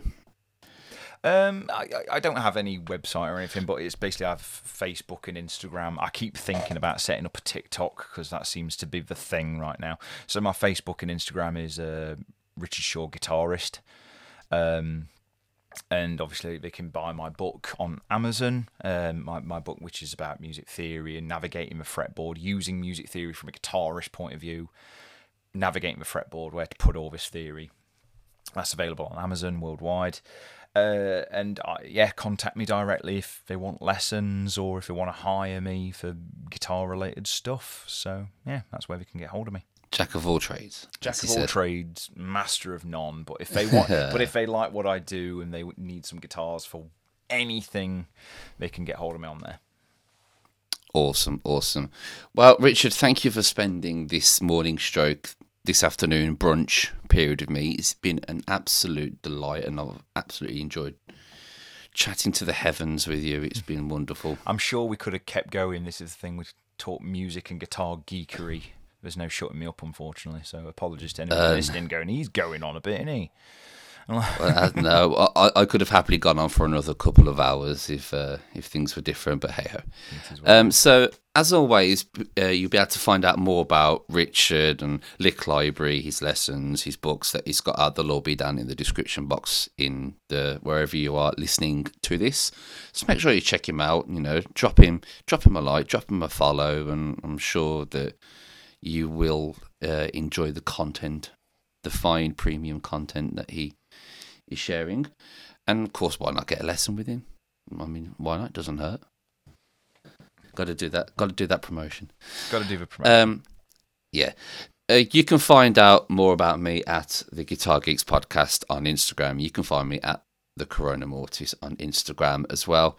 Make sure you tune into some of our previous episodes. You never know what you might have missed on the podcast. You know, you could go and listen to me talking to Rob Chapman or Mikey Demus or even last night's guest, Tom Pierce. Richard, thank you ever so much for, again, for spending the time with me. Much appreciated out of your busy schedule. Thank you for having me. It's been a blast. I've really enjoyed it. That was good. Good, Ah, good interview. wonderful, that. wonderful. Thank you ever so much. And uh, from me and from Richard, uh, we will see you next time on the Guitar Geeks podcast.